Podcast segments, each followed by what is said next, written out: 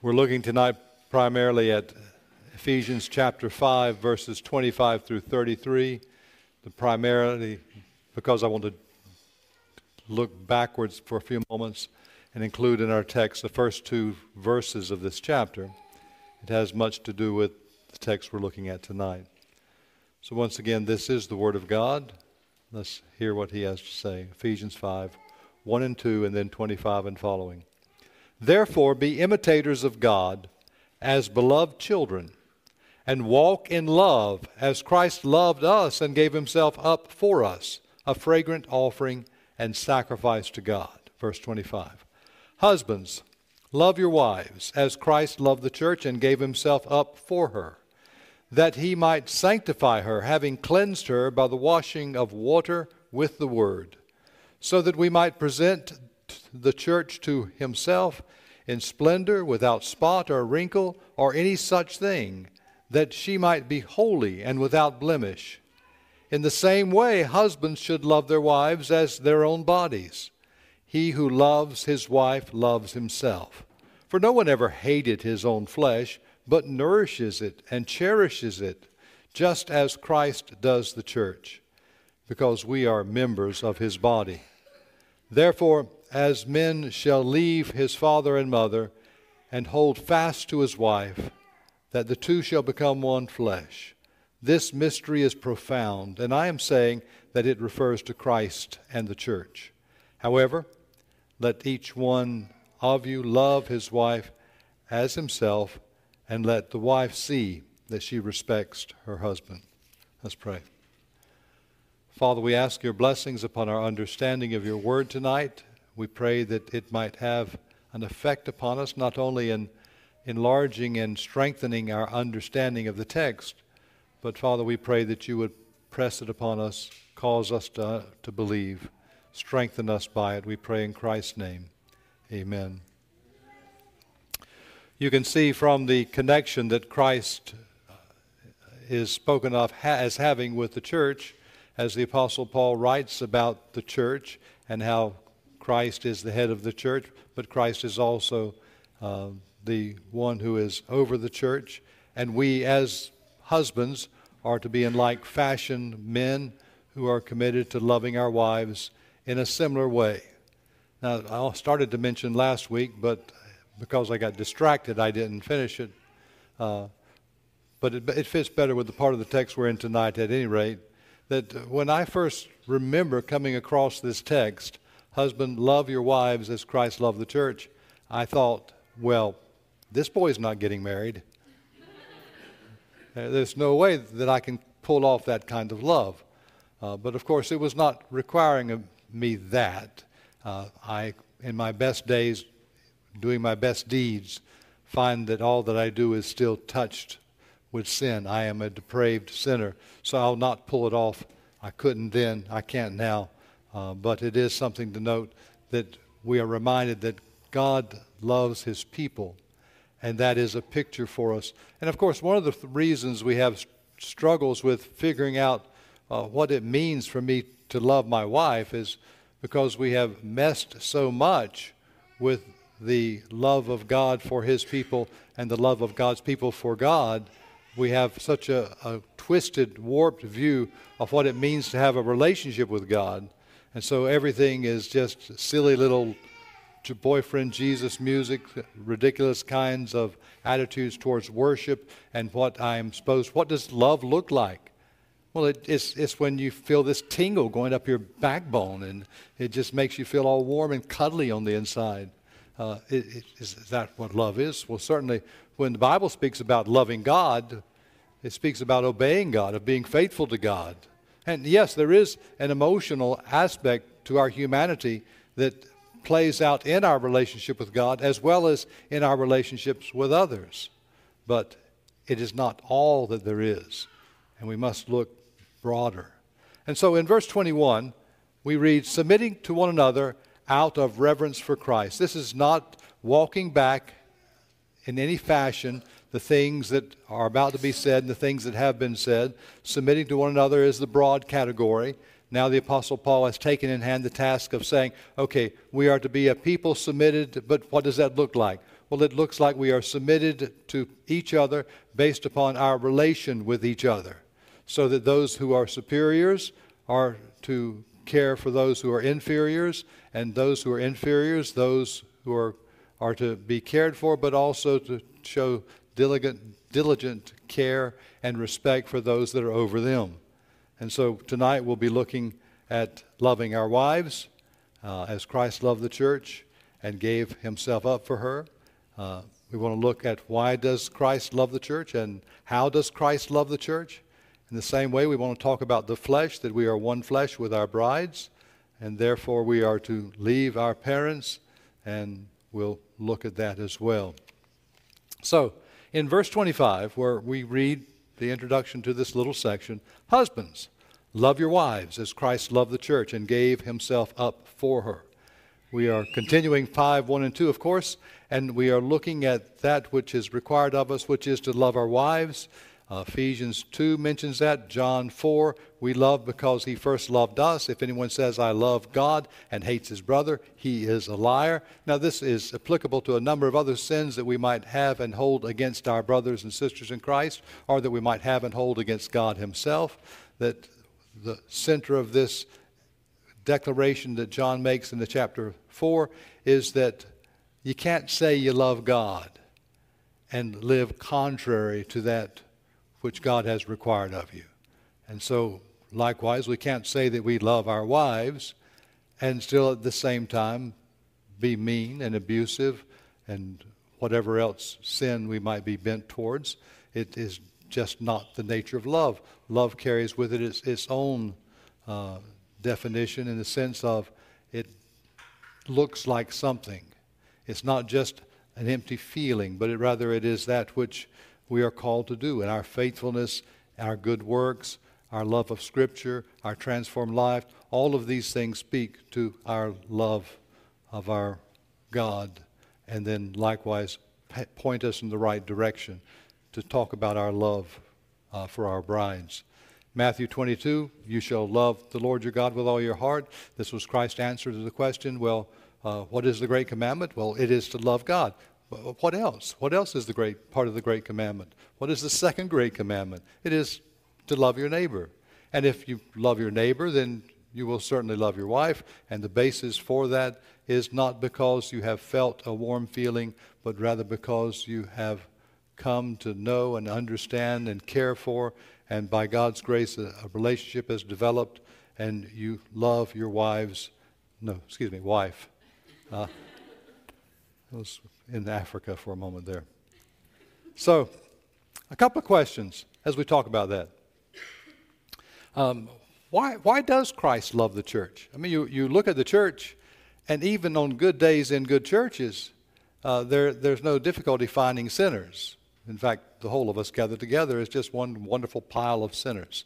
So, uh, why does God care for us? Why does He love the church? It's not because we're really, really, really, really good and special, uh, because God has given the church, the elect, to His Son, John chapter 6, and because God has redeemed and reconciled His people, Romans chapter 4.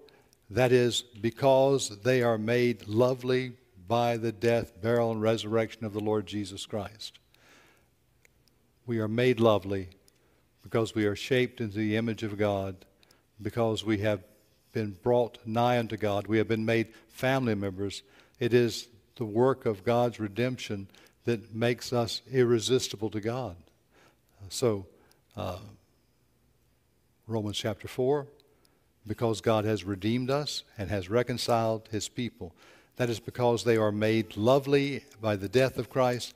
That is, the lie of Satan that we are not loved gives way to a sure reality of Christ's death for us. That indeed we are loved because of who we are and what we are and how God has made us, not only in creation, but as He has continued to work on us throughout generations through it. I don't mean to make that sound like it's evolutionary thing, but throughout the years, over and over again, we see God working as He calls men and women to Himself, as He changes them into the image of Christ more so every day by the grace of His means.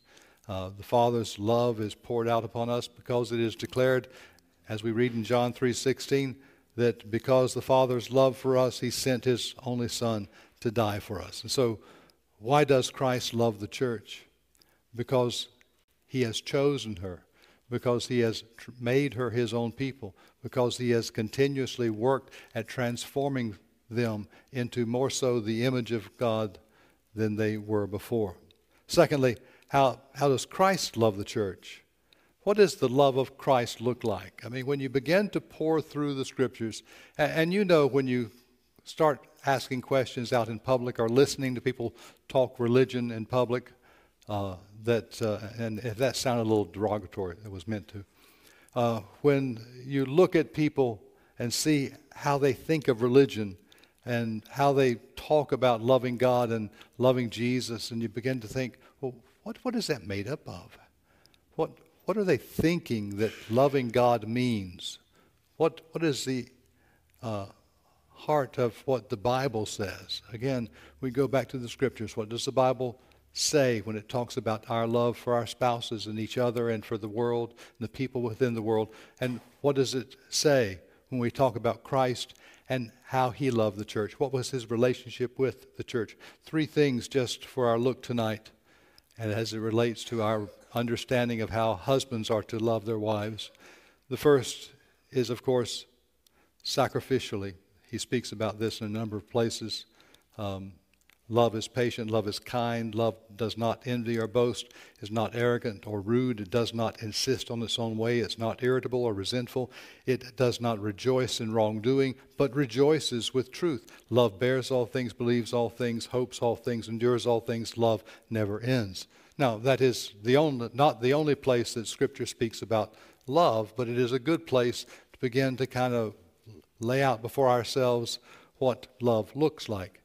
That we are caring for the other person, that we're not arrogant or rude, we do not insist on our own way, but rather give way to others. Now, that, of course, does not mean that if my way uh, is right and someone else's way is obviously clearly sinful, we're not saying, oh, no, no, go, go ahead, shoot the gun. Uh, if that's what you think is right, I don't want to get my preference in the way of your preference. Uh, but here is giving a general description of the nature of love and calling us to give consideration to it, even as Christ did sacrificially lay down his life for the church. He has put aside his own glory for a moment and he humbled himself unto death. Shorter Catechism speaks of his humiliation as this born into a low condition, made under the law, undergoing the miseries of this life, the wrath of God, the cross, being buried under death's power for a season. This is what it meant that Christ came and humbled himself, that he took upon himself human flesh, that he laid aside the obvious declaration of his glory, which would have been seen in his person, and he then humbles himself through the sad and horrific adventure of death on the cross and burial. And so, what is it? What is it that we see when we talk about, well, Christ loved the church? You cannot but help to, to begin there and to say, well, this is what he did. This is the evidence he has laid before all of mankind that we might be assured that he does love his people. He died for his people. How can we not understand that he loves his people? In verse 26, that he might sanctify her, having cleansed her by the washing of water with the word. He's talking about the church now and Christ sanctifying the church, but he, in a few moments, will twist that over and turn that over to, well, this is what it means to love your wife. And so, what is meant by the washing of water and the word? I think he's talking here about baptism as it speaks of pollu- uh, pollution and the, the overcoming of sin's dominion by the water of baptism. And the word is the preaching of the word as man hears God's word, as he uh, res- believes in God's word. This is indeed the means by which uh, God draws people to himself, and in so doing, sanctifies them, makes them to be more like himself the good that is for her, as we talk about her good, the church, the good that is for the church by Christ's work of sanctification is the work of free grace where we are renewed in the whole man after the image of God and are enabled more and more to die unto sin. And so when we think about Christ and his love of the church, what does that look like? Well, of course, it looks like sacrifice, laying down his life. And yes, it looks like his cleansing and making her whole and beautiful, and without spot, without sin, holy before God. And it is that she is made good by Christ's work of sanctification. Again, the means of grace applied. And so, as we talk about loving your wives, then it must most certainly involve your involvement in the life of your wife, your involvement in the encouragement of the use of God's Word, the attendance to worship, the manner in which we are faithful to the, the calling to which God has called us, that we are encouraging each other to die to sin and to live to righteousness. This good that is ours is had by our obedience to, to God and what He has called us to, and provides for us a number of great pleasures and delights of the, the highest kind. It speaks of our assurance of God's love that we see in His love for us, in His sanctification of us, that He cares for us. 5 5 of Romans and hope does not put to shame because God's love has been poured out upon our hearts through the Holy Spirit who has been given to us. And the peace of conscience in 5:1 therefore since we have been justified by faith we have peace with God through our Lord Jesus Christ. And the joy of the Holy Spirit in 14:17 for the kingdom of God is not a matter of eating and drinking but of righteousness and peace and joy in the Holy Spirit. And then in 2 Peter 3:18 but grow in grace and the knowledge of the Lord and Savior Jesus Christ. To him be the glory both now and to the day of eternity. And finally, Philippians 1 6. For I am sure that he who has begun a good work in us will bring it to completion at the day of Christ Jesus. Now, yes, the Apostle Paul does lay before us an immeasurable and unachievable task. That this is how Christ has loved his church. He has gathered his church together from throughout the world and throughout the ages. He has awakened them from death, awakened them from the sleepiness of their souls where they had no interest in God's things and in good things. And yet he has stirred up a desire with them, within them. He has caused them to hear, he has caused them to believe, and he has brought himself into such a work in their lives that they are blessed and growing in grace and have this assurance of love, this peace of conscience, this joy in the Holy Spirit. That is the good that Christ would have done to his bride. And it lays before us not a pattern that might be kept word for word as we think about our wives, but it certainly does lay before us a pattern that ought to be observed as we seek to see them growing in the assurance of God's love for them, in their peace of conscience, and so on. And so it is for her good. Now, we might benefit from a, a moment or two as we talk about her good. What is her good? Uh, well, what is the good or that which is to be desired by any believing person? That they might know the Savior better, that they might be faithful in their calling, that they might be able to fulfill that which God has called them to, that they might fit in where God has put them. Uh, so as we think about our wives, how can we love our wives? Well, there's no crime against chocolates, at least not yet. Uh, but if that is the extent of, of your love of your wife, then it certainly is most shallow and empty. What is it that I should love my wife? That, that I should do that which is best for her soul and for the glory of God that I might encourage her in that direction, seek to enable her in those tasks, help her to understand the calling which God has placed upon her as a mother, as a wife, and as a child of God. It is also that we are to love for God's glory. We love our wife. In fact, all that we do. What does the Catechism say? The first question this is the chief end of man that we. Uh, I knew that two days ago. The, the end of man is that we Okay, a little help here. Glorify God and enjoy Him forever. Ever. I'm sorry for all the kids that I've disappointed in this moment. So, I enjoy God. I want to glorify God. I want to please God. And so, as we talk about our relationship with our wives, how is it that I please God in my relationship with my wife? Well, certainly it involves a eagerness, a willingness, a determination to do that which is to her benefit for the pleasure of God, that she might please God, that her growth and grace might be to God's glory, so that this is our chief desire, our great desire, glorify God, which is to present the bride without spot and without blemish, which is explained for us, of course, in the shorter catechism, the first three, uh, but we will move on from there.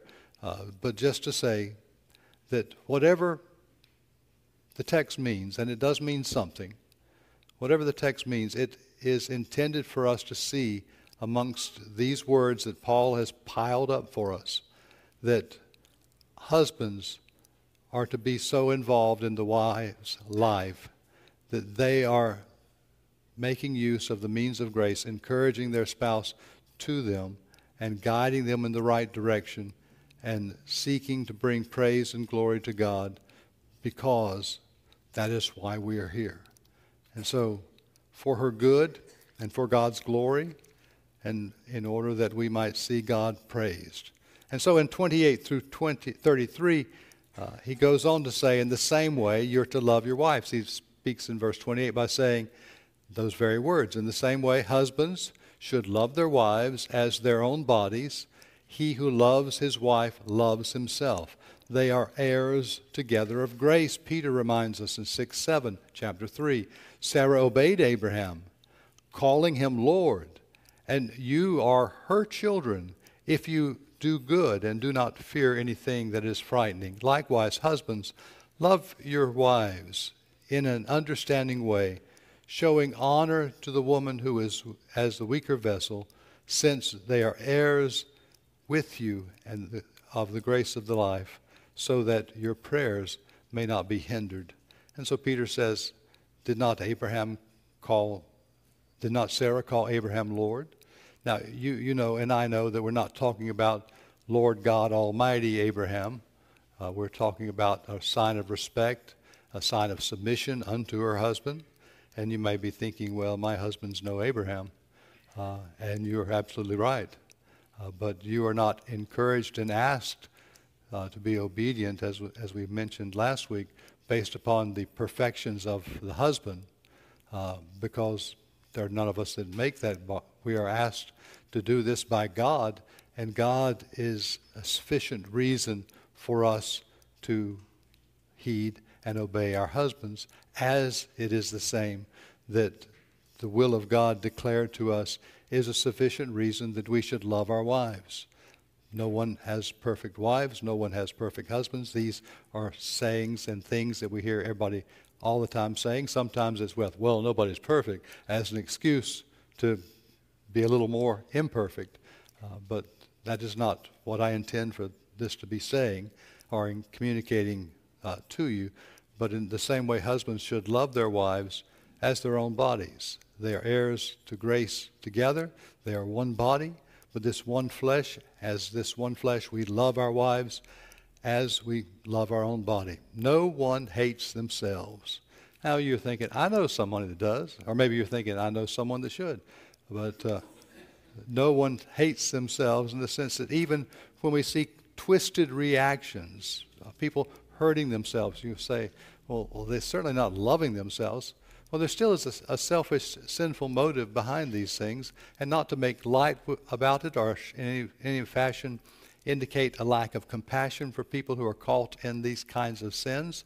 Uh, we must recognize that that the, their twisted version of love is, is still a version of love, and that as they are driven for one sinful reason or another to relieve pain or to somehow gather or, or gain the compassion or, or help of other people. There's some selfish motive there, and we don't want to spend too much time going down that track. But we are told here that no one ever hated his own flesh, but he's interested in him. He's interested in himself. Um, he's interested in those things that people might do for him or how he might control them or how, how he might have an advantage over them. Each seeks to nourish his own body, just as Christ does the church, to protect, to lead, to instruct. These are things that are indicated for us throughout the scriptures as we talk about our wives. How do I love my wife? I, I protect her in as far as I am able. I seek to lead her, to instruct her. Now, that doesn't mean I come down, because it didn't go over very well the first time when I came down for Bible time and was wearing my robe and, you know, had this long set of notes to go through. No, really not that weird, but it was a journey. Uh, our background, our our past, um, did not include connections with parts of the reform community that would have any insight at all as to family devotions or family reading. Um, so we more or, less, more or less limped along as time moved on. But what is the husband's role? What does it look like to love your wife? Well, to protect, to lead, to instruct. And that instruction is just an ongoing daily encouraging in the Word of God and calling one to look to that which God has spoken and what God has said. Uh, we are to have one agenda. We're to be on the same team. Uh, we are not as, excuse me, not, not as with a child, but with co-heirs. We are not seeking to dominate and to harm and to bruise and to abuse and to be harsh or cruel in any fashion. But even as a a good boss at a at a place of work would be a man of character and treat his employees right and fair and just. So we are to treat our wives with that kind of an attitude and action, uh, for they are co heirs with us. But there is a distinction made by the apostle concerning the nature of our relationship with our wives. And he has declared, God has declared, who it is that is to be the head of the home who it is to lead and make those decisions. Now, not every decision need to be a matter of great concern and, and working, trying to work out every little thing together. And, uh, and yet, uh, when it comes to, well, who is setting the course and the direction of this family, who is calling the shots on the, when the shot must be called, well, God has said it must be man. Has it always proved to be a wonderful success? No, because we're sinners and we're constantly like Adam, pushing back and, oh, whatever you want, dear. Uh, that's fine with me. You know, happy home, happy wife, happy home, which is a horrible little saying. It may have some bits of truth to it, but we do not seek to make our wives happy so our home can be happy. We seek to address the reasons why our home is not happy and deal with them in a biblical, faithful fashion. Christ does, so we too must love our brides since we are one body, because we are members of his body. In verses 31 through 33, therefore a man shall leave his father and mother and hold fast to his wife, and the two shall become one flesh. This mystery is profound, and I am saying that it refers to Christ and to the church. However, let each one of you love his wife as himself, and let the wife see that she respects her husband. Therefore, leave your parents. Uh, again, to the kids, that's probably not right anytime soon. Uh, but it is normal that as we grow up, I mean, I remember our, our kids when they were six, seven, or eight, and they would say, Oh, we're going to live with you forever. And we're thinking, mm mm, but as, as we talk about that, as we talk about man leaving, he is simply telling us this is how life works. Uh, the marriage bond does not set aside our duties to our parents and others, but it does certainly reorder them. You don't, on the day after your wedding, say, hey, mom, dad, we're, we're gone, we'll see you, maybe, and break off a relationship with your parents because you're now married, but it certainly does change the order of priority that we should be attentive to. Uh, the married are to be seen as one person, Genesis chapter 2. Uh, the great mystery that he talks about in verse 32 that is profound, he says, is saying that that refers to Christ and to the church. Um, that is that which cannot be fully explained by by any.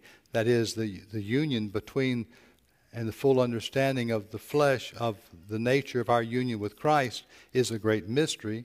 Uh, the mystery of the union with Christ and His church, which sets us up to understand somewhat of the mystery of the two becoming one, the once hidden but now revealed. The point is that Christ breathes into his church his own life and power and the connection that he wants us to make as we look through this text as he moves back and forth between Christ and the church and the husband and his wife is that we are as Christ cared for his church and does continue to do so so husbands are to love their wives love because God said so.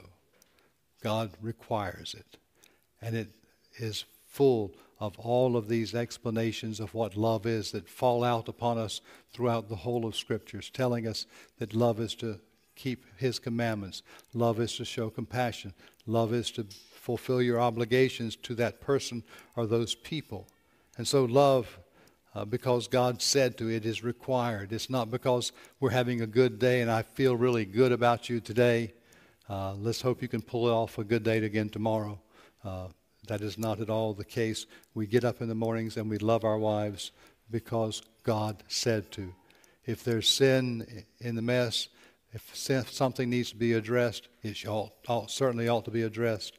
And again, as we talk about husbands and wives and wives obeying their husbands, again, it needs to be said that we understand that, that that in no way can go beyond the borders of the law of God, that we cannot urge or encourage or, or require that our spouses do something that God has already spoken of and has condemned. So we are mindful of that. We are confessing the husband's love for the wife, love for God's glory. We show off His glory as we love Him and as we love others, such as our wives. Love not because she has earned it, but rather because God has indeed called us to it.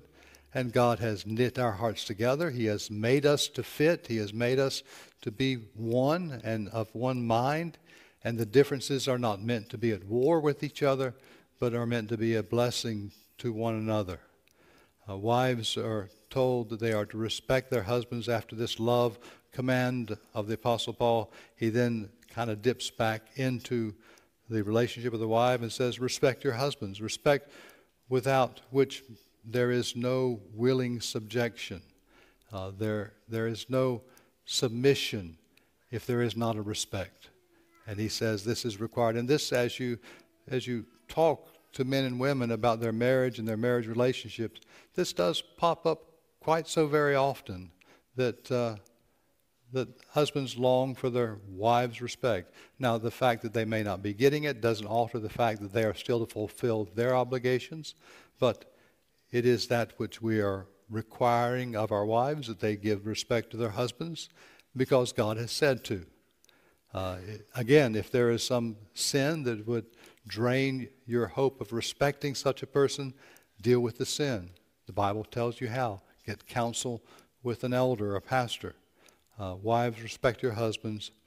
Respect even if he seems unworthy, for this is what God has called. Respect not as a lie or as an excuse to aid in the covering of sin. Deal with the sin where it is found, but be faithful. And so it is not a complex text. There is yet that mystery that the Apostle Paul speaks of as he talks about Christ and Christ's relationship to the church. And there are things that are beyond our ability to fully comprehend.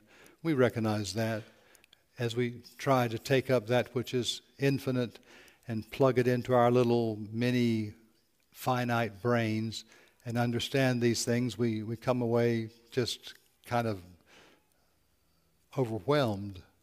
And this is the nature of this as well. Uh, but how can we grow in our understanding of the church in Christ? And how can we under- grow in our understanding of how husbands and wives ought to interact with each other? Um, Ephesians, back a couple of chapters, chapter 3, verse 16 says, That according to the riches of his glory, he may grant you the strengthened with power through his Spirit in your inner being, that God might give you strength and power, that you might do that which is pleasing in his sight, so that Christ may dwell in your hearts through faith, that you, being rooted and grounded in love, may have strength to comprehend with all the saints what is the breadth and the length and the height and the depth, and to know the love of, of Christ that surpasses knowledge, that you may be filled with all the fullness of God. Just a couple of chapters back, the Apostle Paul speaks to the nature of our love of God and of the work that God does within us by the inner strengthening which is given by God in verse 16 by our faith in Christ. And then in 18 and 19, he says, being rooted and grounded, grasping the bigness of knowing that the, uh, the love of Christ is towards me and towards his people. So, you are called, you are commanded, you are expected to, to love your wives. And that is, by the way, something that mothers and fathers both need to be teaching their little boys. That this is how we understand uh, relationship between men and women, and that you know if God gives you a husband when you get older, or if God gives you a wife when you get older, then this is how God tells us that that relationship should be, because our children and our grandchildren are burdened down with a, a great deal of misinformation and deceit and lies and those things which would be destructive to their future home life unless God should be merciful to them. So, taking up the task of fulfilling Scripture's command, love your wives, we would have the men of the church be aware of this and the little ones being learning this uh, as we understand that that love is to be something that is sacrificial laying down our lives for our loved ones, not giving in and not playing the silly little games that men and women like to play as they t- drag themselves through life, but doing what God says in a sacrificial manner. Whatever it costs me with the help of God, I will do this that my wife may grow and mature and flourish and be such a one as is, is pleasing in the eyes of God. I am to love her in such a way that it's good for her. That is not the same thing as saying, I will love her in such a way as she wants me to. That which is good for her, again, is defined by Holy Scripture. We are given the task of fulfilling that which is to her benefit, not, not intending to make a, a one-to-one connection, but you see this kind of thinking being dealt with throughout so many other places in our life. With our children, we don't say, well, whatever you want is good for you. They may say that or be delighted that you have somehow lost your mind and said it yourself, but that is not that is not the truth. What is good for her? It is good for her that she should love her children, that she should love me, that she should uh, be faithful to her calling before the Lord, that she should be obedient to God, that she should be a, she should be a godly woman, uh, sharing her life with other women and others around her that she might be able to encourage and build up. She is sacri- he is sacrificial in his love. He is seeking to do her good. And we are drawn finally to remind her that this is not about you. The happy little family is a glorious thing when it's happiness that is resting upon the Word of God. We recognize that this is to display God. The Mormons in the past did much more of this than I believe they do now. I don't see it.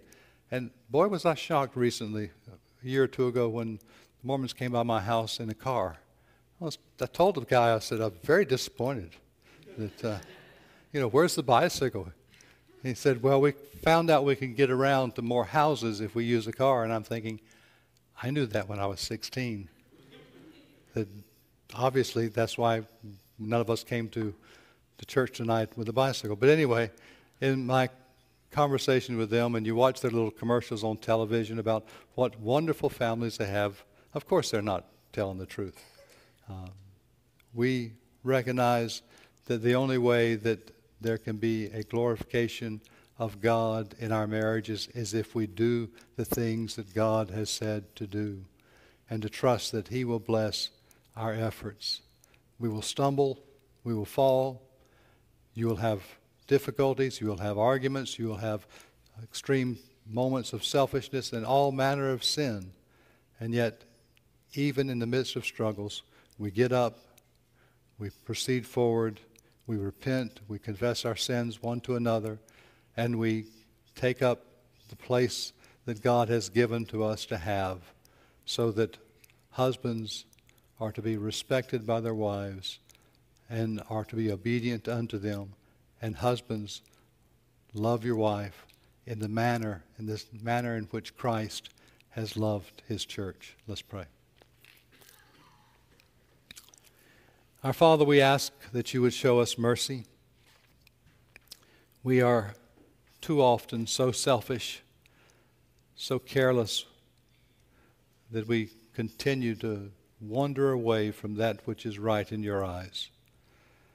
Not for our glory and not for the church's glory, but for your glory, we pray, Lord, that our marriages might flourish in light of that which you have called us to do that we would see our sins and repent of them, and that we would labor faithfully in the marriage and in the home and with the children in such a way as to bring glory to yourself.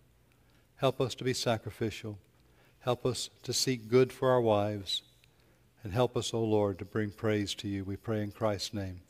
Amen.